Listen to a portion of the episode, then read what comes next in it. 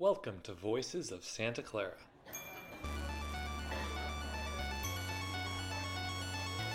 Having a good idea doesn't get stuff. And if we'd hit those, there would have been an explosion. We would have died, obviously. Scholarship should cultivate the virtues. Worry more about am I searching for what I should be doing next in the world? Welcome to the Voices of Santa Clara podcast. I'm your host, Gavin Cosgrave. I'm a sophomore at Santa Clara University, and on this show, I'm going to interview some of the fascinating professors and students on the Santa Clara campus to learn more about their life experiences, passions, stories, and lessons learned. This is a very special episode because it is the first one ever, and I sat down with physics professor Phil Kesten to learn more about his life and work. In this conversation, we cover how he discovered his passion for physics, how his experience as a rowing coach led him to Santa Clara University, his research projects, which include a story about an incredible mentor, uh, funny stories from the classroom. We talk about his journey of starting and scaling an educational software business, what advice he has for student entrepreneurs, and much, much more. After a lot of planning and preparation, I'm excited to get this podcast off the ground, and I have many more exciting interviews that will come out in the upcoming weeks. Please let me know if you have any feedback or ideas of students or professors to interview. So, thank you for taking the time to listen, and please enjoy the show. So today I'm delighted to be talking with Dr. Phil Kesten, who is the Associate Vice Provost and a physics professor at Santa Clara University. Last spring I had the honor of taking a class from Dr. Kesten, and I really enjoyed both the class and his style. So I'm excited to hear more of his stories today, and I'm excited to have you on the show. So I'd love to start with your childhood experiences and who you were like growing up. Well, I'll tell you, uh, education was very important in my family. Um, my parents, well, I, first of all, my, my mom graduated from college at a time when many women didn't go to college. My father uh, left college to fight in World War II, went back to finish his bachelor's degree when he was in his 40s, so I was a teenager, and uh, decided he liked doing that and continued on and got a PhD. Um, his field was not science; he was uh, music and art and literature, uh, philosophy, this sort of thing. But uh, education was very important in our family. My parents never told me I had to get certain grades. They never told me I had to study this or that or do my homework, kind of thing. Um, what they did is they created an environment in which, um, well, they encouraged me, uh, supported me, and uh, I think that's the right way. That's what I try to do with my kids.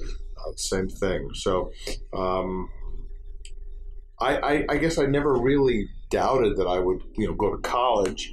And in fact, uh, I wouldn't remember this except that I had a piece of paper floating around from when I was in high school where you had to fill out, you know, what your plans were. And I had in high school had already written down the year I was going to get my PhD.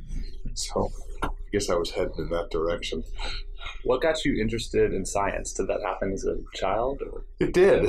Uh, although, as a kid, particularly, you know, like junior high school or high school, didn't really know exactly what science was. It was really just the stuff that happened in the world was cool. I didn't really know there was biology or chemistry or physics, whatever, but just looking around at the world, cool stuff happened. So um, I wanted to pay attention to it, learn about it.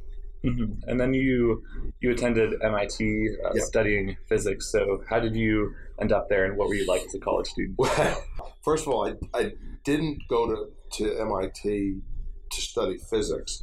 I actually thought I was going to be a computer guy because I was playing with computers when I was in high school, and this was at a time like these days every high school kid plays with computers. Um, there were no desktop computers, certainly no computers you could uh, put in your pocket. This is early 70s. Uh, um, I was playing with computers and writing software and so on. So I thought that's what I was going to do. Although I studied physics along the way because it was interesting and ultimately switched my major to physics uh, before I graduated. Um, what kind of student was I? Uh, I was not a good student. I'm sorry to say. Uh, I, I didn't study as much as I should have. I didn't pay as much attention to the work that I needed to do uh, as I should have. Um, at some level, that helps me now. I, I think I'm a better teacher because I know what it's like to struggle.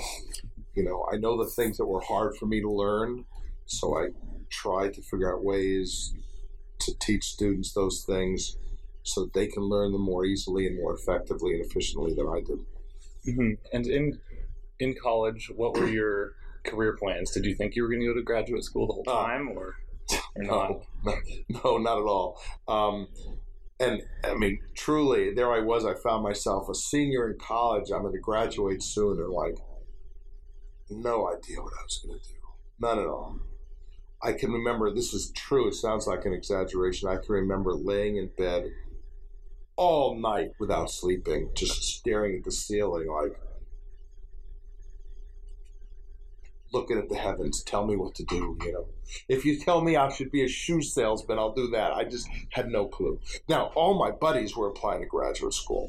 So I applied to graduate school, but I didn't really want to. I was done with school, um, so I ended up taking a job in Texas, working in the uh, in the oil fields, uh, Texas. Uh, so Schlumberger well logger, um, which was uh, interesting uh, job and gave me a chance to experience the so-called real world, get out there.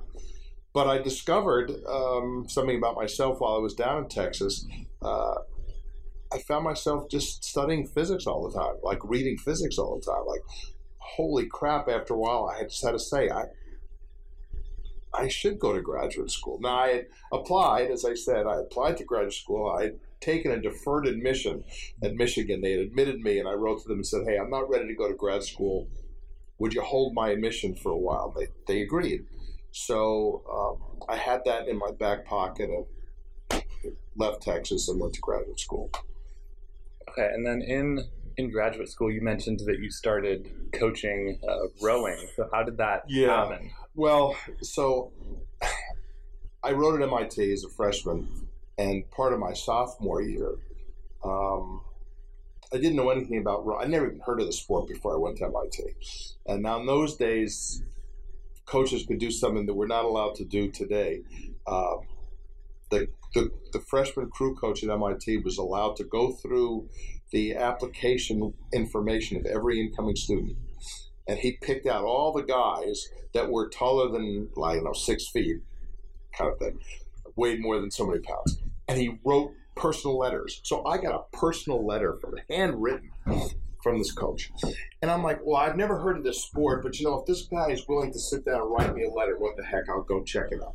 So when I got to school, I went and checked it out. I was like, wow, that's pretty cool. I started. I loved it. Now I got injured in my sophomore year and the doctors told me that if I didn't quit rowing, the injury would never heal. So, okay, got to do that. I can't, I can't keep rowing, but I just love the sport.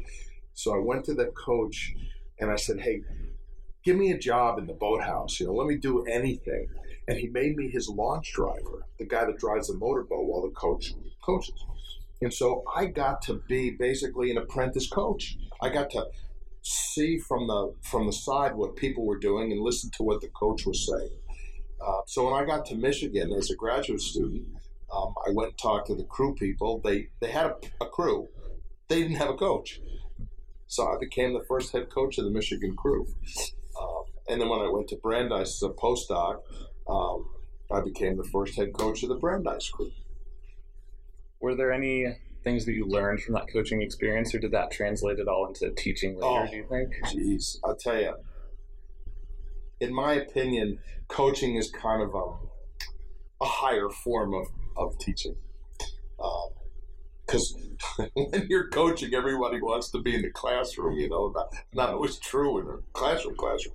Um, yeah, I, I learned a lot about how you motivate people, how you communicate with people. Um, I think coaching has served me very well in terms of my ability to, to teach. And yeah, so you studied physics in school for many years, and a lot of times talking to students, there's a perception that physics is really difficult or not fun. So did it always just come easy to you, or did you ever doubt that you were that you should come study easy. it? Physics has never come easy to me. It still doesn't come easy to me. Physics is the hardest thing I ever studied. Um, but I think that's a good thing. I mean, it sounds a little goofy to say, but I don't know if if, if it's not challenging. I, I'm not sure that, that, that that's something that, that you would want to do. Um, I, I could tell you. So there I am, freshman Phil Kesten. Haven't started school yet. It's the, the week before school starts in the fall. And I bought all my books. Now, later on in my career, I don't think I, I did this, but I actually read not only the first chapter of every book that I had had purchased for school, but I read the uh, introduction of every book. Wow. right? And uh, in in the introduction to my first physics book that I used in college, it said, "Problems worthy of attack prove their worth by fighting back." Hmm. And I. You know what that made? Clearly, made an impression because I remember it from you know all those years ago. Um, I, but I think that's true. That when you when you struggle with something, when you're working on something that's challenging, that's hard, and you overcome, uh, wow, then you've accomplished a lot. Were there any Were there any moments in either college or graduate school that um, that you really re- remember where you had to make any big decisions that later um, impacted your life, or um, any stories from those years that you still remember today? Well, I'll, tell I'll tell you this. When I was a, a senior, I got chosen as one of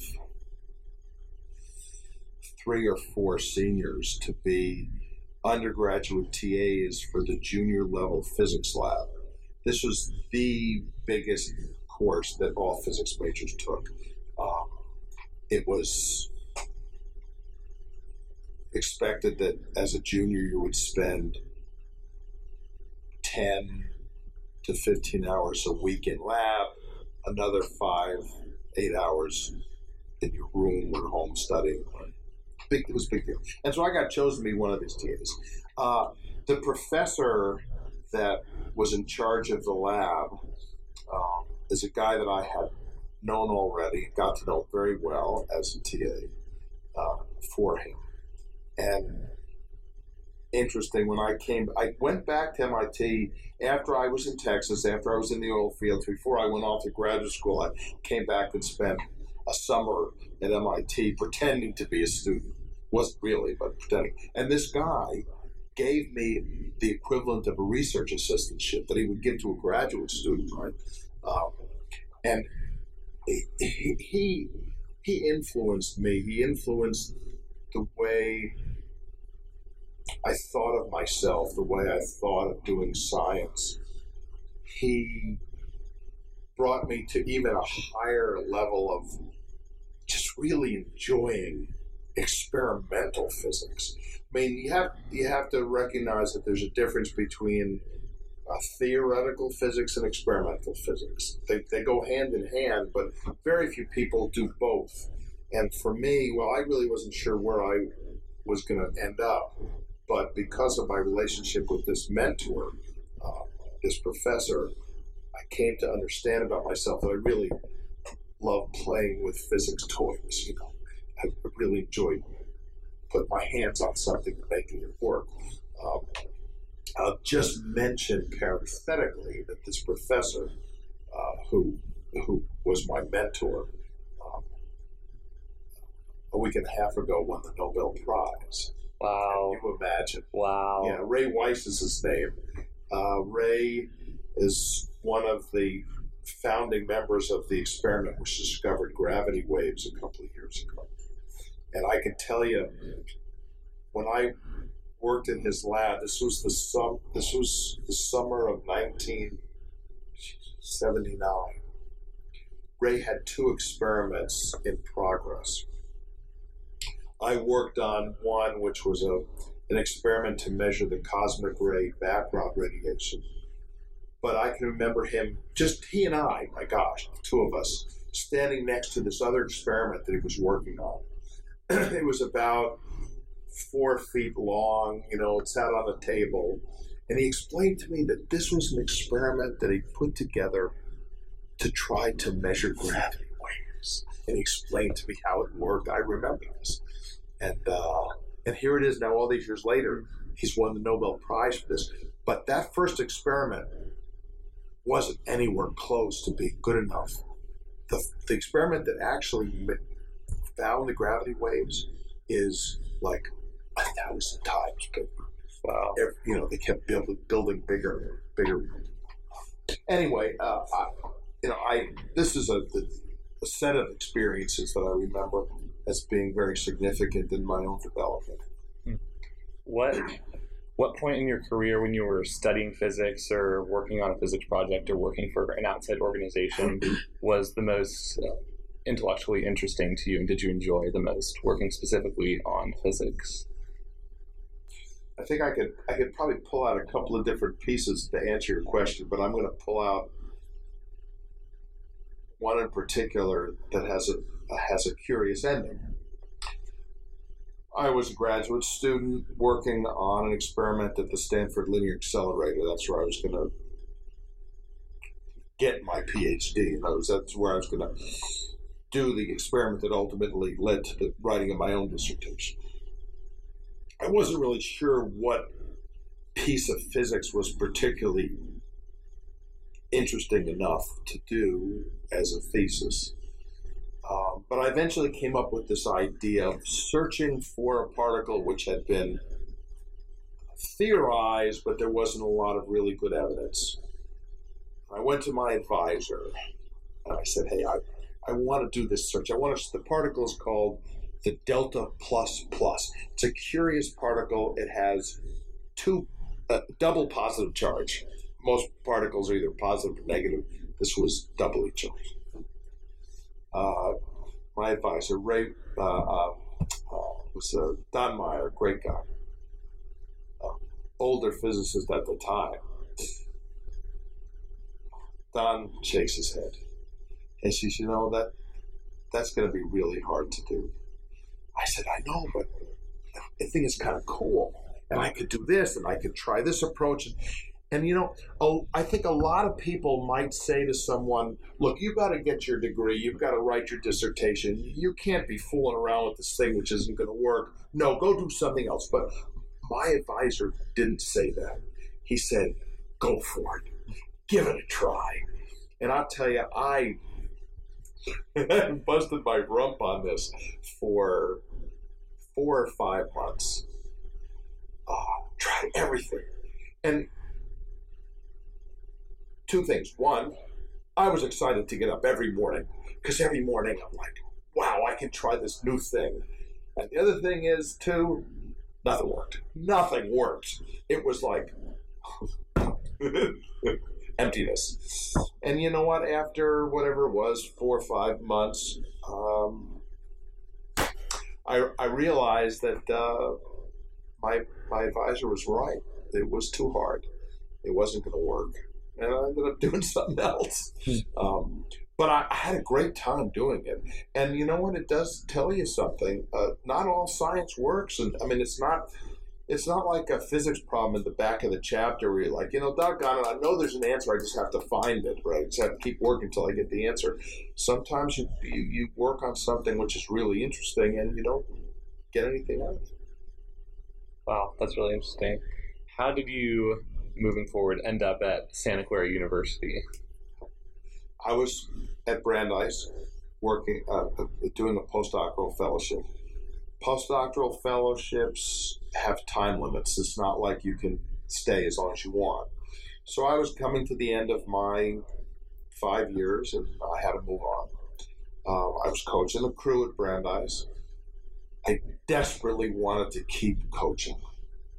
And I knew that if I stayed in the Boston area, Brandeis would keep me on as their coach, paying me the lofty, princely sum of $2,000 a year, which wasn't enough to support my wife and my then little boy. And So I said, "Gosh, is there some way that I could put together like a, a, a jigsaw puzzle of jobs to keep me in the Boston?" I applied for uh, the novice women's coaching position at Wellesley College. I applied for various physics positions, and uh, bit by bit, this puzzle started to come together. Wellesley offered the coaching position. Had another little piece over here. Just needed one more piece, and I had applied for uh, a sabbatical replacement job as a physics professor at Wellesley. And if they had offered me that job, even though it would have been a huge mistake because it was only a two year position, I would have taken it because I wanted to stay in Boston. So uh, he, here's the way things played out. That spring, I had been invited to bring my crew out to San Diego, 3,000 miles across the country to race in the San Diego Crew Classic. And then when that race was over, my wife flew out to Northern California. I came up because we had been out here. I'd been at SLAC. We had friends. And um, so I, we met each other up here to see friends. Sunday morning, the day before we were going to go home, I made a phone call from a payphone. Those things don't even exist anymore. And I called Wellesley and Wellesley told me that they had offered the job to somebody else. I was very disappointed. That night, we were having dinner with an old buddy of mine from graduate school. Now, this guy, I knew he was teaching physics someplace in the Bay Area. I thought it was like a, I don't know, like a community college or something. Santa Clara Community College. I don't know. So we go have dinner with he and his wife uh, at which I learned that in fact he's teaching at this university called Santa Clara University. But I also learned that his wife has always wanted to live in Seattle, so without telling anybody in his department, he had applied for a teaching job at Seattle University. He had been offered the job, he had accepted the job, and literally the next morning, he was going to go in and tell the chairman of the department that he was resigning. He says, So you know, you're looking for a job. You want me to put in a good word for you. I'm like, why not? So they brought me, Santa Clara was interested. They brought me out. They could only offer me a nine month job because it was too late in the year to do a tenure track. And uh, they offered me the job. Out I came for nine months. Wow. Had to reapply for the full time job. Wow. Are there any moments from your first couple years at Santa Clara that you still remember, or any challenges teaching in those first couple years? Well, I can tell you this: I had taught a little bit at Brandeis. Postdocs don't usually, but I wanted to, and I told my my colleagues that I wanted to teach, and so they'd given me a couple of teaching assignments, but they were all upper division classes with like five or seven students. And so I didn't know for sure. I thought I wanted to teach, but I didn't know for sure how it would be and how it would go. Um, the first term I'm here, I got 70 students in an introductory physics lecture. And uh, it was it was a blast. It was great. I mean, I just I loved it, um, which was good to know.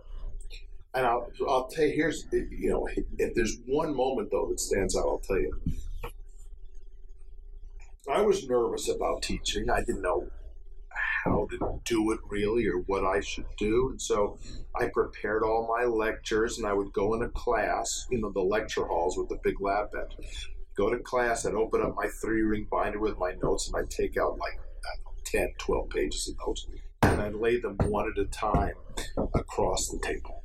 And during the course of lecture, I'd start on the left and I'd work my, I'll read my notes and look and work my way across. One day, it's probably my third year here, I was teaching um, the intermediate quantum course, which is now physics 34. It was physics 7 then. Hard class to teach. The material is complex. Went into class, opened up my three ring binder one day, and as I'm taking the notes out, I got struck by a crazy idea. I thought to myself, what if I don't take out these notes? I mean, look, I had prepared the lecture, I had thought about it, I knew what I was going to do. What if I don't take out the pages? What if I just lecture, teach? My heart, literally, my heart started to pound, you know.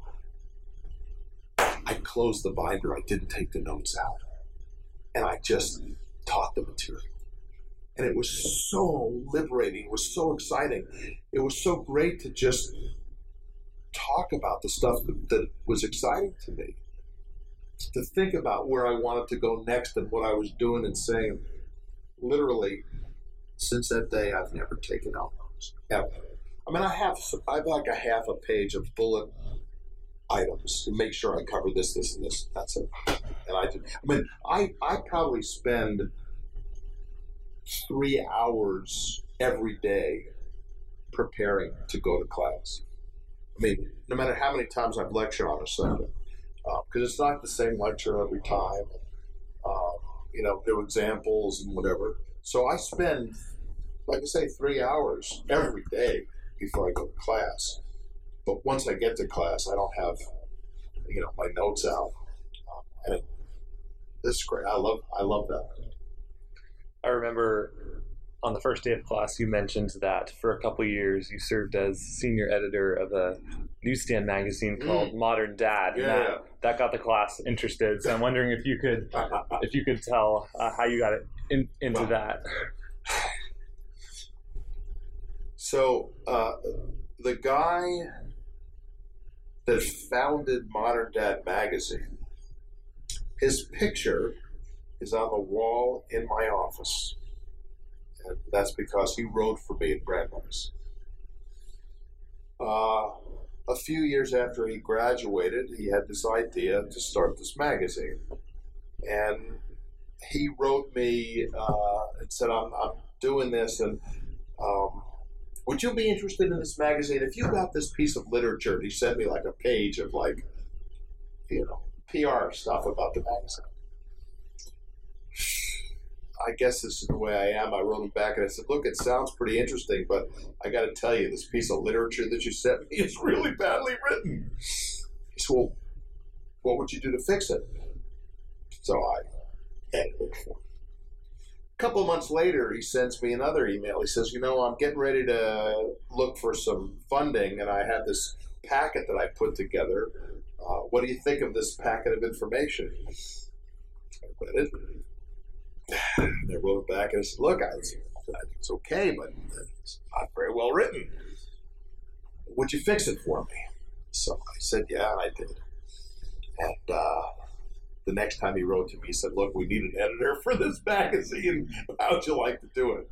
Um, so I, I mean, I, I love writing. Uh, I never edited anything, but I learned how to edit editing, as it turns out, is an interesting challenge if you want to do it right, especially when you're editing that editing that kind of stuff. It's not like editing a piece of scientific writing in a journal.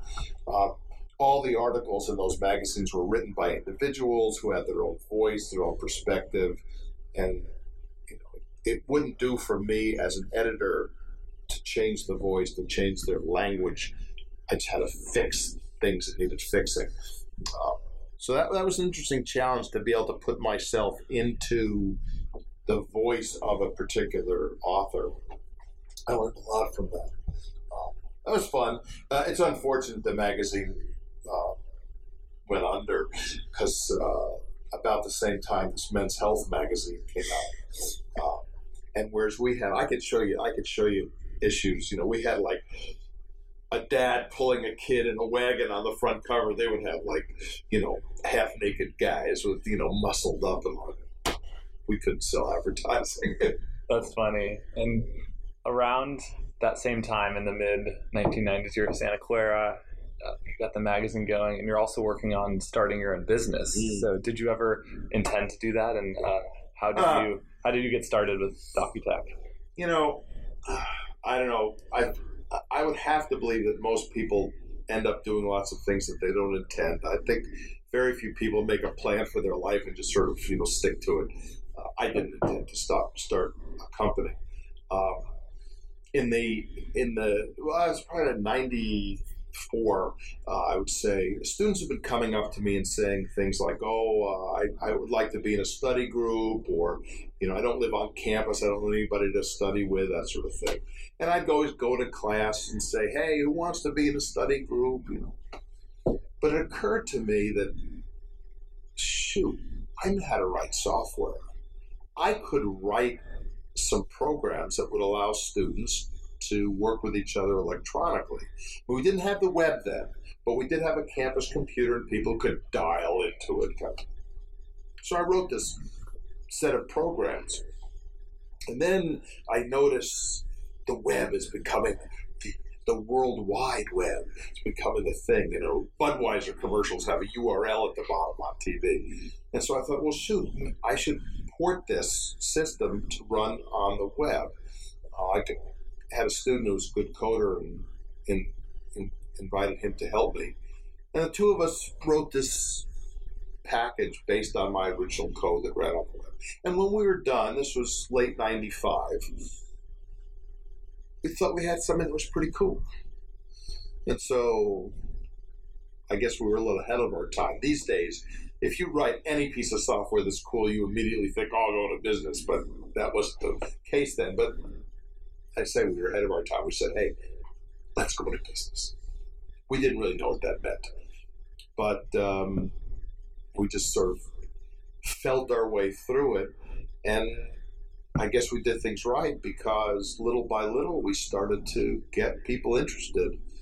Uh, we eventually started to sell licenses for the software. And fast forward a few years, uh, we had 85 customers, paid customers. And these are not like, you know, Bob and Jim customers. This was like the University of Toronto with 70,000 students customers. Uh, we had 85 customers. We had 35 orders on the books.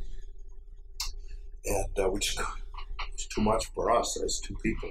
And this guy was my student, right? So I was the salesman. I was the customer support. I was so we went out, raised money, hired a national sales staff. We hired an engineering team, hired a management team, and uh, the company was uh, pretty successful. Uh, had a great reputation. Uh, and so when we were acquired in 2005, the company that bought us kept all of our product lines, kept all of our brand names because we were very well known and had a great reputation. I think in in the mid two, 2005 or so, by that point we had close to a thousand universities using our system. We had whole countries, we had states in the United States who were our customers because uh, we developed many product lines beyond the first one. Pretty interesting. Wow. What lessons did you learn from that experience of building the business? Well, one of the things I learned is that the world of uh, industry is different from academic world. Um, I, I, here's here's one moment that I, I will always remember. So the guy that was the director of, of engineering at Docutek was a guy who had been my student. He was a great student, and uh, he and I had been in communication after he graduated, and I told him about Docutek, and I said, you know, if this company ever gets to be big enough that we're hiring people, you're the first guy I'm going to hire. And son of a gun, he was the first guy that I did hire, and he eventually became our director of development. So one day, uh, he and I and some of the senior members of the of the engineering team were having a meeting about product development. And we're going back and forth with different ideas and uh, kind of exploring things. And at some moment, Jan, director of development, says to me, Okay, look, this is great. We've had a great conversation. But he looks at me and he says, You're the boss, and we need to make a decision. You need to make a decision. Wow, that just hit me. It's like, wait a second. See, at school, when I have a group of students or whenever we're sitting around, everybody's ideas are good ideas. We're throwing it back and forth. But out there in the business world, at some point, the boss makes a decision. And that was actually, it shouldn't have been, pretty obvious, but it was a revelation for me. Um, that when you're in the business world, you do things differently than, uh, than the academic world. I'll give you one other minor example. Um, uh, my the guy that we had hired to be our CEO and I traveled to Utah to make a sales pitch to all of the universities in the state of Utah. This was an amazing thing. They all came together at uh, in Provo so that we could make a pitch to all of them at once. It's a big deal. And uh, I remember I got up, I make you know, making this pitch, and uh, one of the people raises his hand. He says, "Ask me some question about how something works or something." And I'm like, "Oh, that's a great question, and I'm going to answer. I'm going to get to that in uh, in a few minutes." So. After this meeting, uh, Nate, our um, CEO, pulls me aside and he says, "You know." you can't answer people like that. If they ask you a question, you have to answer the question when they ask it. This is a very professorial approach. Oh, yes, I'm going to cover this in a few minutes, but you can't do that in the business world. And, you know, again, that struck me. as like, wow, you know, I, I grew up in an environment in which, you know, there's ideas, there's discussions, there's a path from one idea to the other. But, you know, out there making that sales pitch, that wasn't the right approach. And I, those are good lessons to learn. That you know, the world doesn't just work the way the academic world works. What would you tell a college student who wants to start their own business? Uh, well, um, and this is not just a, a theoretical answer I give you because I've worked with a whole lot of people who have either been interested in or have ultimately started companies that have served on the advisory board now, probably half dozen companies. Uh, good ideas are a dime a dozen. Having a good idea doesn't get you nothing. You got to work hard to get it. Uh, in fact, the first person to tell me that good ideas are a dime a dozen was my brother. Uh, my brother, who now probably has 20 patents in his name. And uh, it turns out the device that we were talking about, well, is sort of directly in front of you. In the old days, mice had uh, cables. Now, these days, mice are all wireless. And I would use a wireless mouse too, except that this one doesn't work very well. So I resurrected this wired mouse from deep inside of my junk drawer But they all have wires, and wires always get in the way. And so I came up with what I thought was a great way to take care of the wire that was attached to my mouse. I even gave it a name. I called it the Mouse Minder. And I told my brother about it. I said, wow, I want to patent this. It'll, it'll get rich. So, and he said, good ideas are a dime a dozen. If you want to do something, you have to do these things.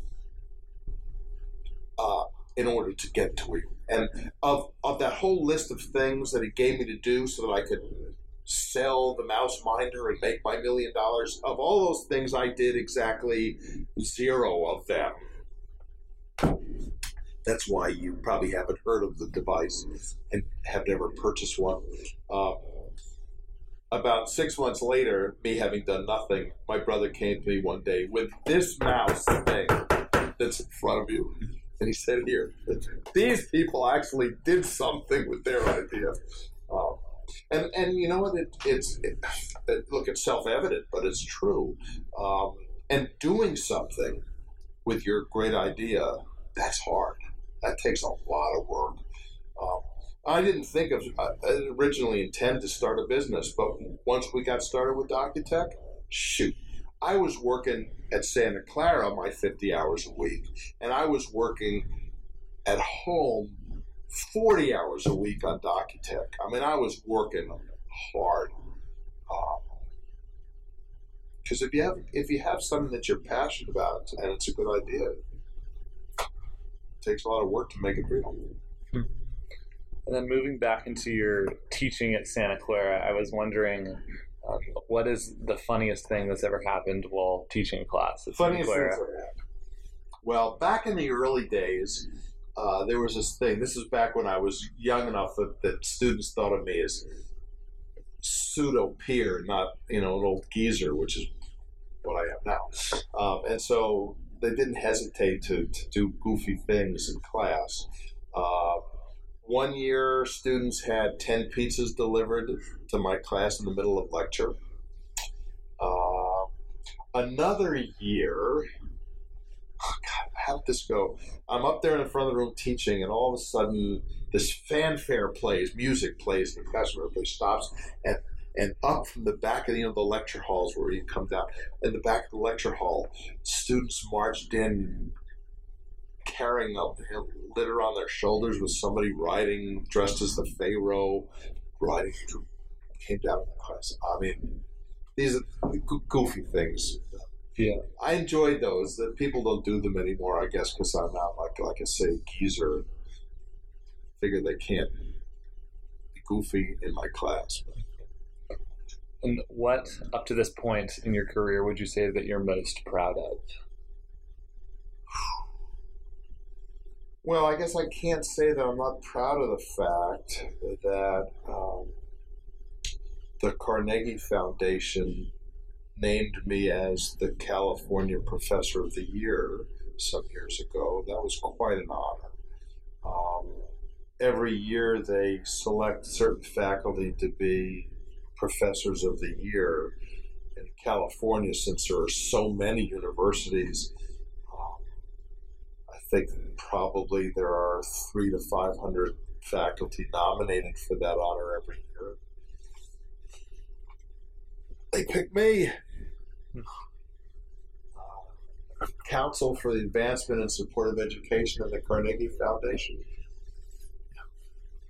Awesome. So, to wrap up here, I'd like to ask Yeah. a couple of shorter questions um, that I'd love to hear. So, first of all, what do you consider to be the greatest scientific discovery of all time? No, that's not a fair question. I mean, each science, I mean, for example, you know, Archimedes understanding buoyancy, that was a fantastic thing for his time.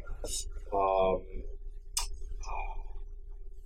our understanding of electricity and magnetism revolves around a couple of fundamental discoveries look at the development of modern physics, again, some fundamental discoveries. Uh, Compton realizing that photons carry momentum, for example. Um, and c- candidly, I'll say the discovery of quarks, the top quark in particular, something that I have a little bit something to do with. Gravity waves, all of these are incredible. I'm not to. You're not going to Okay. make me pick one. Okay. Um, what what advice would you give to a first year student starting college? Study what you're interested in. Get a good education by studying things that interest and excite you. What book should every college student read? Guns, Germs, and Steel by by uh, Jared Diamond.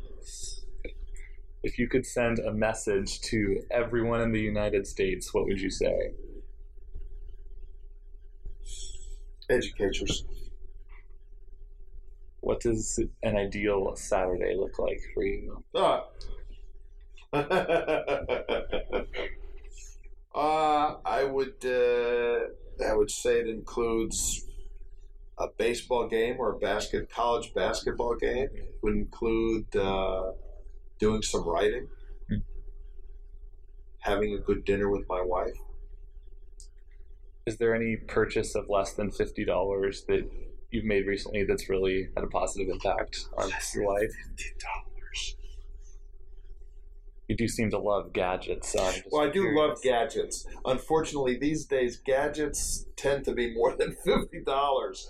Okay, if you allow me to go twice that much, Okay, you can do a hundred dollars. hundred dollars, hands down, hands down, the Bluetooth pen that I use to write on my iPad. Oh my gosh, changed my life. Hmm. If you could have dinner with anyone from history, who would it be? Anyone from history? Carl Sagan. And finally, I don't think it would be fair to end this interview without asking you an estimation problem. Oh God. So I'm wondering if you could um, let me know about how many French fries are consumed by Santa Clara students in Benson Dining Hall each year. Each year. Well, if I were going to do that problem, hmm I would start by asking how many students eat Benson every day. And I'm going to guess that that's probably, uh, I mean, there are these days 1,300 students in the incoming class, uh, large fraction of them plus sophomores. I'd say probably on a given day, 2,000 students have a meal where you could get French fries some significant fraction of them do get French fries, maybe 25%. Um, so take a quarter of 2,000, that's 500. Um, so 500 people get French fries. When you get an order of French fries, you have how many? Uh, let's go 50. So that's 50 times 500, that's 25,000 French fries a day. Multiplied by the number of days in the year, that's my answer. Awesome. Well, thank you so much for doing this interview. I really appreciated it. My pleasure. It's fun. Thank you so much for taking the time to listen to the show today. I want to give a special shout out to Miles Elliott for producing the introduction and outro music. And we will be back soon with another episode. So please email me if you have any suggestions and check out the website at voicesofsantaclara.wordpress.com. I'll see you soon.